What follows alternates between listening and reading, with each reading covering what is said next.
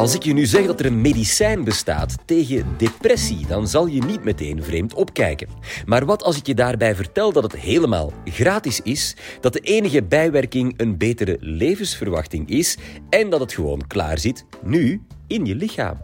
Inspanningsfysioloog Wim de Raven neemt je mee naar je innerlijke apotheek. Zitten de beste antidepressiva in je spieren? Dit is de Universiteit van Vlaanderen.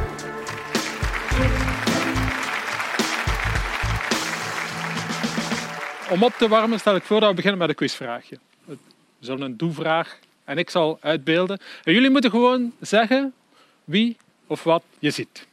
Hier komt hij. Je mag het roepen, hè. De Denker. Zeer snel.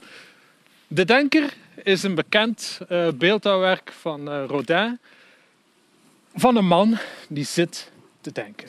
Met nadruk op zit. Maar als ik daar naar kijk en je ziet dat beeld daar, dan is dat niet echt... Ik, ik vind dat hij eerder aan het piekeren is dan aan het denken. En grote, grote denkers, mensen die er heel goed in zijn, die hebben eigenlijk uh, vaak het idee van ja, zitten is eigenlijk niet zo'n goede manier om te denken. Um, en eigenlijk, bijvoorbeeld een Friedrich Nietzsche, die zei, mijn, mijn hersenen die vallen in slaap als ik, als ik zit. En die, die ging zijn grote theorieën gaan creëren als hij bijvoorbeeld ja, zes, zeven uur, acht uur per dag ging wandelen. En die zei, mijn hersenen die werken maar als mijn spieren hen in beweging zetten. Dus ik stel voor dat we dit gewoon aan de kant schuiven en het verhaal verder zetten. Naast die, die, um, die filosofen hadden we heel vroeger al, de, de, in Aristoteles en Socrates enzovoort, die hadden het, de gewoonte om al wandelend eigenlijk hun ideeën te bespreken en les te geven zelfs. Dus die, die school, dat noemde ook de wandelschool. En als ik door al die verhalen ging, dan dacht ik bij mezelf, ja eigenlijk is dat voor mij ook wel zo. Mijn beste ingevingen en mijn oplossingen voor problemen krijg ik vaak al wandelend of al sportend. Ik weet niet of dat bij jullie ook soms het geval is. Goed, je kan wel zeggen, allemaal mooie anekdotes, en, uh, maar wat is daar eigenlijk de wetenschappelijke evidentie van? Is daar eigenlijk enige basis voor? En vooral, waar in dat brein zouden we dat effect dan moeten vinden? Nu, over het brein, daar is eigenlijk, en, en ik bedoel nu niet dit plastieke ding, afgietsel, maar het echte brein, dat is misschien een van de meest complexe dingen die er zijn in het heelal. Dat is extreem complex en laat zich ook zeer moeilijk onderzoeken. En toch zijn er de voorbije, vooral twintig jaar, heel belangrijke ontdekkingen gebeurd op het effect van lichaamsbeweging op de hersenen en op de hersenfunctie. En daar wil ik graag met jullie in dit college over bijpraten. En een van de zaken die ontdekt is, is dat, en zo moet je dat ongeveer zien, de voorkant van de hersenen, wat men de prefrontale cortex noemt, dat die tijdens inspanning, tijdens beweging, sterk in activiteit toeneemt en meer doorbloed wordt. Nu, wat doet zo'n prefrontale cortex? Dat is eigenlijk het deel van de hersenen waar we gaan uh, cognitieve controle uitoefenen. Dat is een moeilijke term voor, voor eigenlijk uh, beslissingen nemen, redeneringen maken, afwegingen doen. En ook bijvoorbeeld inhibitie. En inhibitie is het onderdrukken van signalen die eigenlijk uit andere delen van je hersenen komen. Ze eigenlijk een beetje negeren. En een van die testen om dat uh, ja, te onderzoeken, zal maar zeggen, die activiteit van de prefrontale cortex onderzoeken, is met psychologische testjes. Dat zijn testjes in een en al vervelender dan de andere. En die kunnen bijvoorbeeld die processen zoals inhibitie gaan meten. Ik stel voor dat we zo'n test doen. Bijvoorbeeld de strooptest. Je kijkt naar het scherm en je ziet eigenlijk een conflict. Je ziet, als je het woord leest, één kleur. En als je naar de kleur van de letters kijkt, zie je een andere kleur. In dit geval, en die strooptest zegt dat je moet het kleur van de letters zeggen. Dus is het juiste antwoord rood. Ja? Bij het volgende bijvoorbeeld zien we opnieuw een woord. En je hebt misschien de neiging om groen te zeggen, maar het is geel. Ik stel voor dat we de test doen Ehm, je mag luid oproepen. En het is de bedoeling om twee dingen te doen. Om het zo snel mogelijk te doen en om het zo juist mogelijk te doen. Zijn jullie klaar?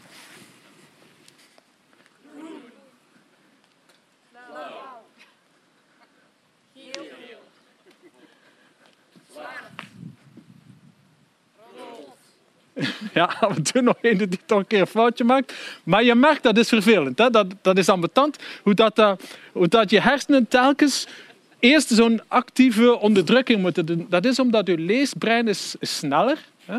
Dat, dat, reageert iets sneller. En we hebben altijd de neiging om dat eruit te floepen. Dat zit hier aan de linkerkant. En dan het, deel dat eigenlijk de kleur herkent, zit nog meer van achter. En je moet dus met je cortex vooraan moet je dat, eerst dat ene onderdrukken en dat andere doorlaten. Dat is een enorm vervelende test. Ja. Nu, je merkt dat ging niet zo, niet zo ideaal, uh, niet zo snel. Je kan dat steken op het feit dat jullie stilzitten. Maar moesten jullie net uh, gelopen hebben, bijvoorbeeld, dan zou jullie gemerkt hebben, of zou je uh, ervaren, dat dat een stuk accurater en een stuk sneller gebeurt. En dit is de rode draad door heel veel cognitieve testen die gebeurd zijn, waar men telkens ziet dat een inspanning ervoor zorgt dat je die test beter doet. Hè? En tijdens die inspanning of kort na die inspanning geeft die prestatie uh, een voordeel. Nu, welke soort inspanningen werken? Vanaf een kwartier ongeveer begint dat echt te spelen, dat effect. En de minimumintensiteit is wandelen. Uh, dus gewoon rechtstaan, dat is niet, niet genoeg. Dus als je op het werk uh, zegt van ik ga een keer het beste proberen uit mijn vergadering halen en de brainstorm sessie, dan zijn staattafels of, of rechtstaand vergaderen niet genoeg. Je moet effectief de vergaderfiets bovenhalen.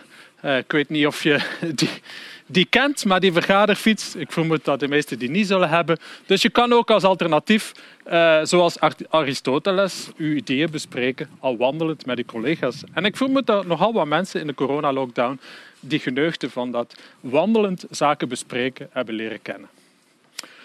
Goed, je kan u afvragen, oké, dat, dat, is allemaal goed en wel, maar, maar waarom is in godsnaam zo'n zo'n mechanisme ontstaan in je lichaam die ervoor zorgt dat je brein eigenlijk beter werkt als je aan het bewegen bent. Is daar één logica voor?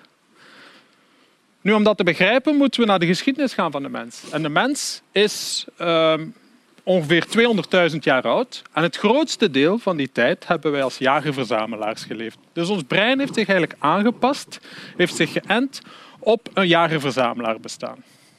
Nu, wat deden die? Die... Uh, die wandelden en liepen heel veel. 10, 15, 20 kilometer per dag, van jong tot oud. En vergeleken met passief onder een boom zitten, gebeurt er enorm veel tijdens, tijdens dat wandelen en lopen. Je komt van alles tegen, andere dieren, uh, mensen. Is dat een risico? Is dat hier gevaar of niet? Je moet dus eigenlijk afwegingen maken. Je moet je oriënteren. Je moet zeggen waar waren weer die voedselbronnen. Je moet dingen onthouden. Dus je brein moet op scherp staan bij bewegen. En eigenlijk is het voor biologen compleet logisch en normaal dat je brein beter functioneert als je beweegt dan als je stil zit. Maar is dat, is dat eigenlijk het enige effect dat beweging heeft? Zo'n zo'n heel tijdelijk, kortdurend effect? Want ik moet zeggen, die effecten die, die zijn even snel terug weg als ze gekomen zijn. Ongeveer een kwartier na de inspanning merk je van die boost niets meer. Ja, dan is dat weg. Dus je kan je ook afvragen, zijn er effecten van je lichaamsbeweging op je hersenfunctie die langer duren? Die langer aanwezig blijven? En dan denken we bijvoorbeeld aan uh, geheugen.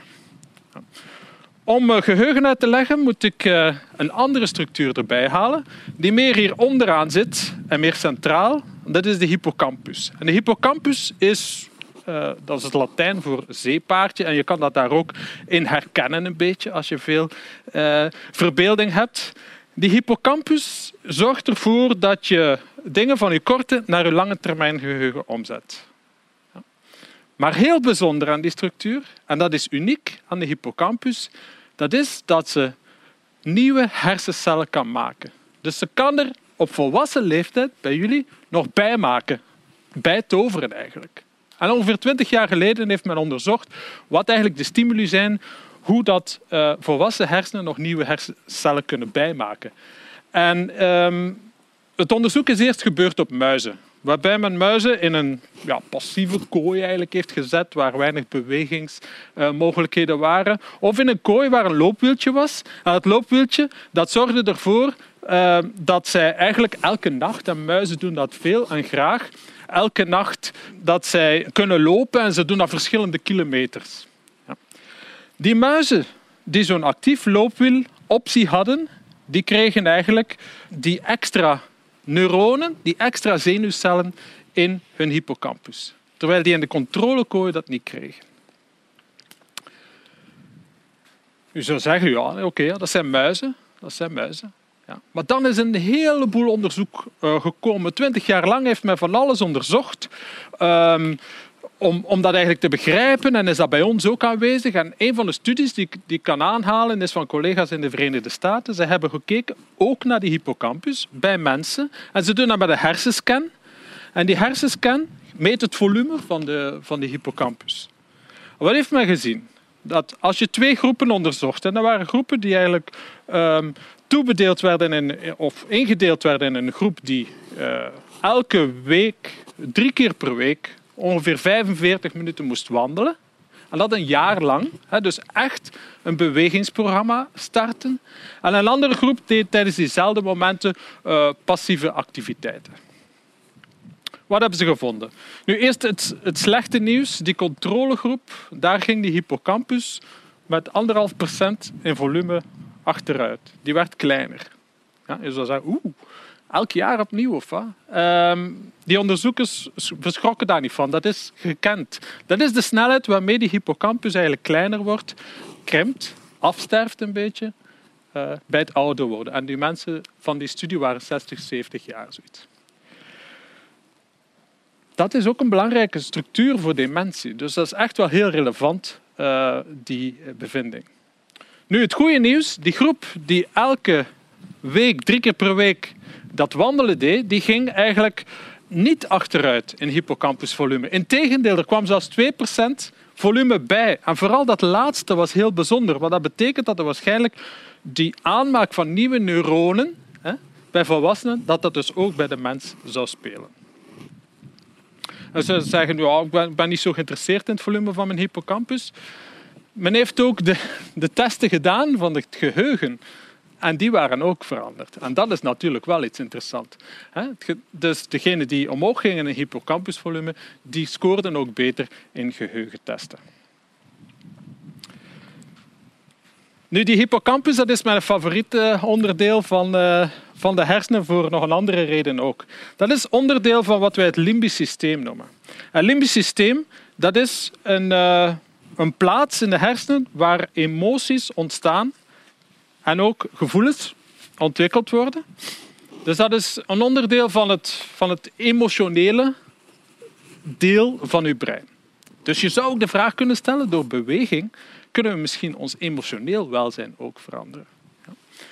Uh, het voordeel dat je misschien het, het, beste kent is als je de runners high genoemd, hè, dat je dus als je lang gaat lopen, dat je dan een soort gelukzalig gevoel krijgt. Ja.